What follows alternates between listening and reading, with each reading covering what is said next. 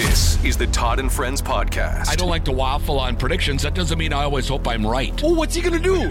Oh, come on. I'm with you. So, thank that. you. Yeah, I'm with you. Todd, I knew we'd agree on something here. From the KWLM Sports Studio, with thanks to Heritage Bank, member FDIC equal housing lender. Here's Todd Burgaff. Hey, thanks for joining us for the podcast once again today. Mike Grimm, voice of the Golden Gophers, joining us uh, from the Twin Cities. And uh, Grimmer, before we talk Gopher football, men's basketball, they have an exhibition tonight against uh, Macalester. Uh, I just wanted to get your thoughts quickly on the passing of Bobby Knight uh, yesterday at the age of uh, 83, Hall of Fame, uh, and kind of a legend there at Indiana. Yeah, for sure. It's uh, first of all, whenever we go to Indiana, it's always it's always my favorite place to go for basketball, just because that that arena uh, is so um, you know it's just it's just kind of a you know a hollowed hall, no pun intended. It's called Assembly Hall, but you know you think about Bob Knight stalking those sidelines. They got the five national championship banners hanging up there. It's a loud place. The fans are good. Um, you know, very supportive. So that, first of all, it's it's a cool spot to go. Um, then people ask sometimes they'll say, "Hey, if you could go to a road game, what should I? Which game should I go?" And I'm like, "Go to Indiana, without a doubt. That's the place to go watch a game. Just Yeah. to, you know, if you want to go watch a Gopher game or something, and uh, you know, take a road trip, that's the one." Um, and then as far as Knight, you know, he was such a, um, uh, you know, he was such a, uh, you know, uh, an enigma, so to speak, in the sense that he's probably the greatest, I think, college basketball coach there that, that, there has been. Um, you know, you can talk about Wooden and Coach K and all those guys who have more national titles, but um, Knight obviously did it his way. He, he, it was weird because he demanded such discipline, uh, sharp, smart behavior, and then his own behavior at times was very undisciplined, very unsmart, and um, and and sometimes costly, and Yeah. uh, all the way to the point at which he got fired over some of his behavior. Uh, so so there were you know some complexity in that, but just in terms of coaching, in terms of motivation, in terms of um, you know having everybody graduate, all those things, he was he was dynamite. Um, I, I did get to meet him a few times over the years, um, and uh, it was it was always a, a, a unique opportunity. Um, He did the Gopher uh, games at the NIT for ESPN uh, when Minnesota uh, won the NIT, and we had a chance just to chat a little bit. Uh, there were several of us in this. Uh, you know, it wasn't just me and him. There was maybe four or five people involved in the conversation. And he was great, just delightful, good storyteller. Um, I could tell he didn't know much about either team, but at that point in his life, I don't think he cared. He just liked to be around the gym and he Yeah. liked to talk. Uh, when he first got into it, um, into broadcasting, I thought he was awesome. Like he really brought some great insight. I think by the end, he just was tired of it, and you know, he was, you know, they ended up moving him off to, you know, um, he was under contract. They ended up moving him off to some, you know, he was doing bad games every night, you know, and um, but when he first got in, man, he was he because he wasn't scared to say something. You know, Yeah. if something was on his mind, he'd say it. Um, very much insightful, almost predictive in nature when he first got into it. And then the other thing was he was a big St. Louis Cardinals fan growing up. Uh, well, he was in Ohio. He grew up in Ohio, but uh, from his time at Indiana, and he got to know Tony La Russa very well. And so he would come to Cardinals games well, a few times a year and hang out in the clubhouse. And so there were a few times when I was covering the Cardinals that I'd be down in the manager's office with some other reporters, and in walks Bob Knight. And man, he could tell stories. He was funny, um, but yet quite intimidating. You know, it was almost like everyone else was kind of scared to talk because they weren't sure, you know, where it would go. But he told some really good stories, and yeah, it was an absolute legend. Um, and the other thing that, that caught that, that struck me because you you know you- the TV doesn't always catch it. The first time I first time I met him and was down in, in St. Louis. Actually, it might have even been at spring training. Now I think about it, but he um, he's a big man. He's tall, um, and and and he just kind of has this presence about him, and so all those things um, made him uh, quite the unique individual, no question. No doubt. My interactions with him included booing him from the stands. We Yes. had we had Gopher season tickets all during his heyday there at Indiana, and and uh, he was my favorite guy to go and boo when I was a youngster. Uh, and in 1976, he was coaching. I think it was the Pan American team, uh, Team USA anyway, uh, there at Indiana campus and Assembly Hall. And I went to Bob Knight basketball camp that year because. a friend of mine was from Indiana. So he wanted to go, and I went along and rode with his family out there. So we only saw him once. He only addressed us once in the week I was there, and that was when we first arrived. And uh, he, you know, talked about it, and it was the great Bob Knight talking right to us. And he said, You're welcome to come and watch practice at Assembly Hall. But if I hear you, I'm going to kick you out of the gym. Uh, so, okay, we knew this. So, my friend and I, uh, we finish up our practice and we go and watch some of the practice at Assembly Hall. And my friend could not stop talking. Uh, he just was incapable of it in this situation or any other. So, there he was yapping away. And all of a sudden, we hear the whistle blow, the basketball stop bouncing, and Bob Knight takes 10 or 12 steps right toward us and points Oh, two no. fingers right at us and said, The two of you out. And so, so we got. So I can say I was ejected by Bob Knight uh, when I incredible. when I was 12 years old. Yep, from Assembly Hall. So that's that's my Bob Knight story anyway. A little interaction when I was just a kid with him. But but That's, yeah, a, that's a great story. Yeah, that's awesome. Yeah. Hey, uh, so Gopher football team, nice win for them. Uh, I didn't get a chance to talk to you after the Iowa win. Any win in Iowa is a good one. I don't care how it occurs. But this win against Michigan State, uh, you know, the Gophers got behind early, but then kind of really controlled the game for much of it. Yeah, yeah, they started out poorly with two turnovers right off the bat, and Mm-hmm. then they missed a field goal. It got blocked. Uh, they had a holding penalty that stopped uh, a different drive, and um, and it, you know it was one of those starts that you're like, well, is this a little hangover from the Floyd Rosedale game? Yeah. You know, they don't seem to be all that focused. Obviously, they had some injury issues with the running backs. Um, and boy, is this going to be one of those days? And then you're right. They, they went on this 95 yard drive right before halftime and just boom, boom, boom down the field, took the lead. And from that point on, it was, this was, you know, that second half was, if, if that's not a prototypical PJ Fleck win that we've Yeah. gotten used to, um, you know, where you take the lead, um, and then you just basically grind the other team to death, you know, just a slow boa constrictor. And that's what they did. They, you know, they, they, I think they only threw what three passes in the second half, something like that. Four times I think he dropped back. One turned into a scramble. Um, and the last 19 plays, 18 of them were were runs in that game, and the one that wasn't a run turned into a run because it was a quarterback scramble for a first down on a third down um, by Kaliakmanis. So that, that I mean that that is uh, prototypical. Um, it's not always the most exciting thing, but th- it was there was no question which team was the better team on the field, and um, you know Michigan State's been through a lot, and you know we kind of thought that you know if you could start grinding them, that the, that I'm not saying they quit, but that their will to win might leak away, and I think that's exactly what happened by the end. Uh, Jordan Nubin was just having, he was basically, you know, five, six, eight, ten, twelve yards every time he got it. And the, the, the Gophers were just opening up holes for him and he was doing a great job. And, and so, yeah, prototypical win. And now they hope to get another one this weekend. I think they'd take it the same way if they could with Yeah. uh, Illinois coming to town. That's right. 40 for 205 for Nubin in really his first extensive game action, right? I mean, and then to have a long run of just 19 yards. A lot of times you see 205 yards while the guy had a 50 yard touchdown among it. Yeah. Uh, nope, it was just that grinding yardage as you just described for Nubin uh, the whole time. Yeah, it was. It was. Um, it, first of all, it was an incredible story. Uh, you know, for a guy who had six carries all year, and it was Yeah. late in that Michigan game.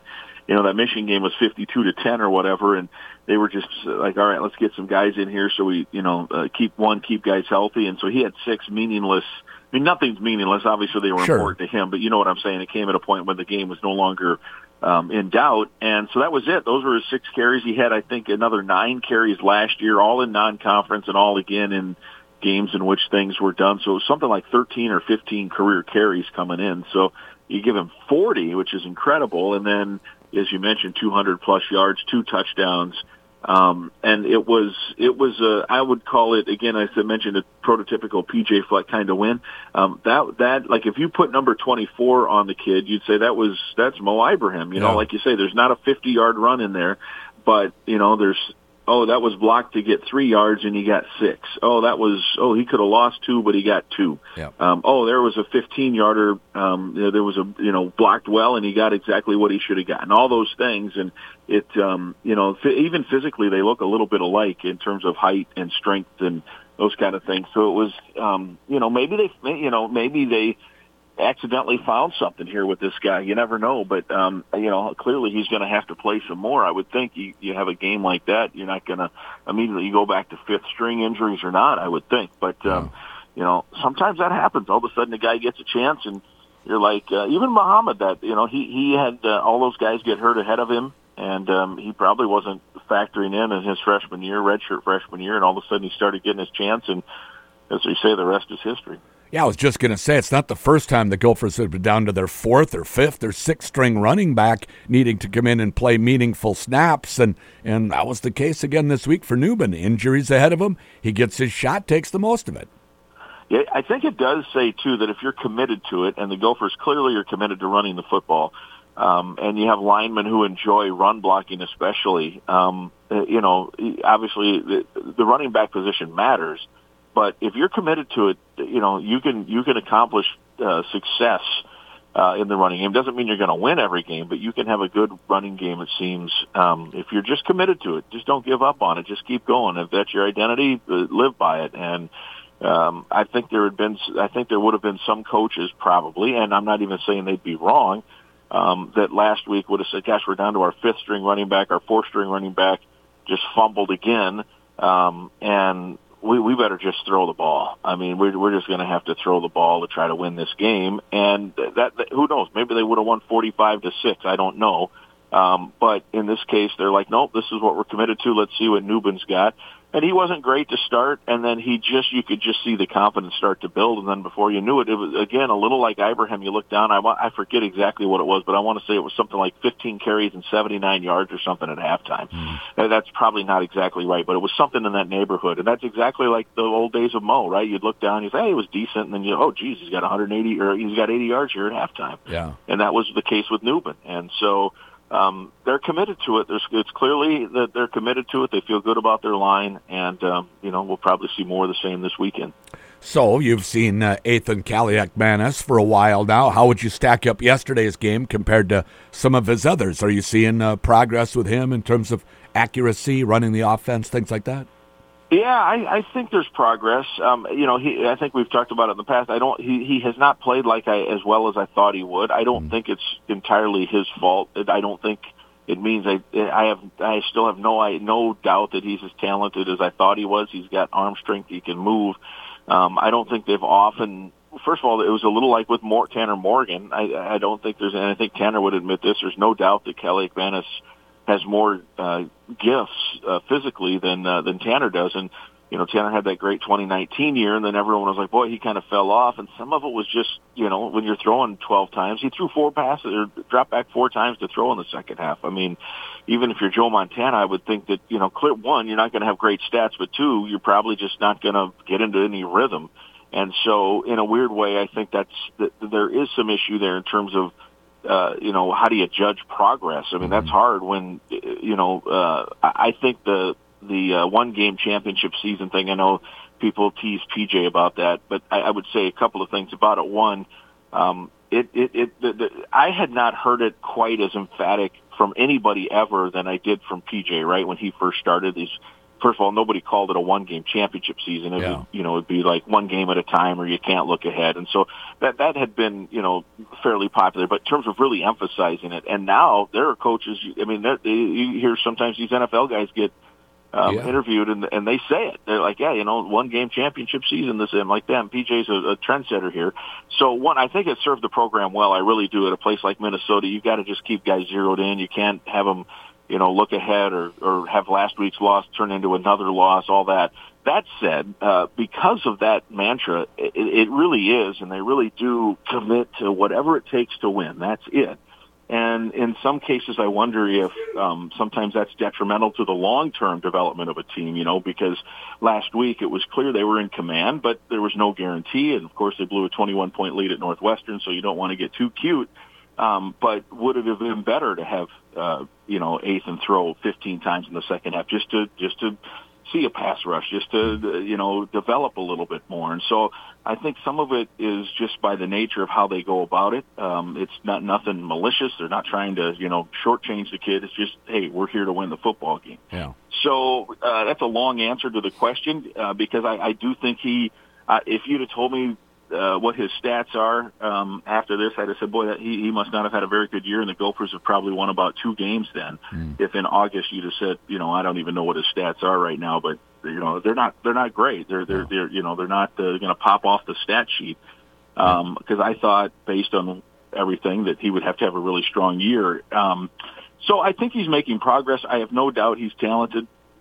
Um, he ha- I, I also am surprised they haven't run him a little bit more um, by design. Um, mm-hmm. It seems that their idea is to really make sure he stays in the pocket, even on plays that break down. Like some of his best plays this year, including that third down scramble, have been when the pocket has collapsed and he's been able to flush out. But they have not had him really do much on the move, which mm. surprises me a little bit. And maybe they're they're trying to get him so in tune with footwork to help his accuracy that they don't want him doing that for the moment. Maybe that's part of their long term plan. But um, he, yeah, he's developing. I, you know, and I, I think it will be interesting to see what um, you know what the off season brings in terms of the quarterback spot because the, the production, the numbers, as I said, don't pop off. Would they would they entertain the idea that you know, we, we might need to dip into the portal to upgrade, mm-hmm. or um, are they going to say, look, we really think this kid's talented. He's now got another year starting, and he's going to pop next year.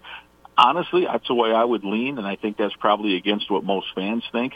Um, is that I would I would let the kid roll and mm-hmm. say, look, this you're our guy, and um, to next year you're going to pop. But um, I, I think there are some folks out there who would say, no, you got to go get it. You got to go get a kid um, somewhere. So we shall see. Yeah. So Illinois has won the last two meetings with the Gophers. What do they need to do to beat them this Saturday?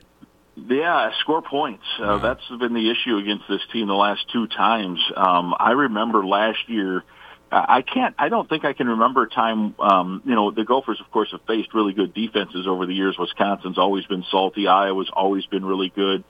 Um, you know, uh, Ohio State, the handful of times they've played Ohio State, it's usually been a pretty good defense.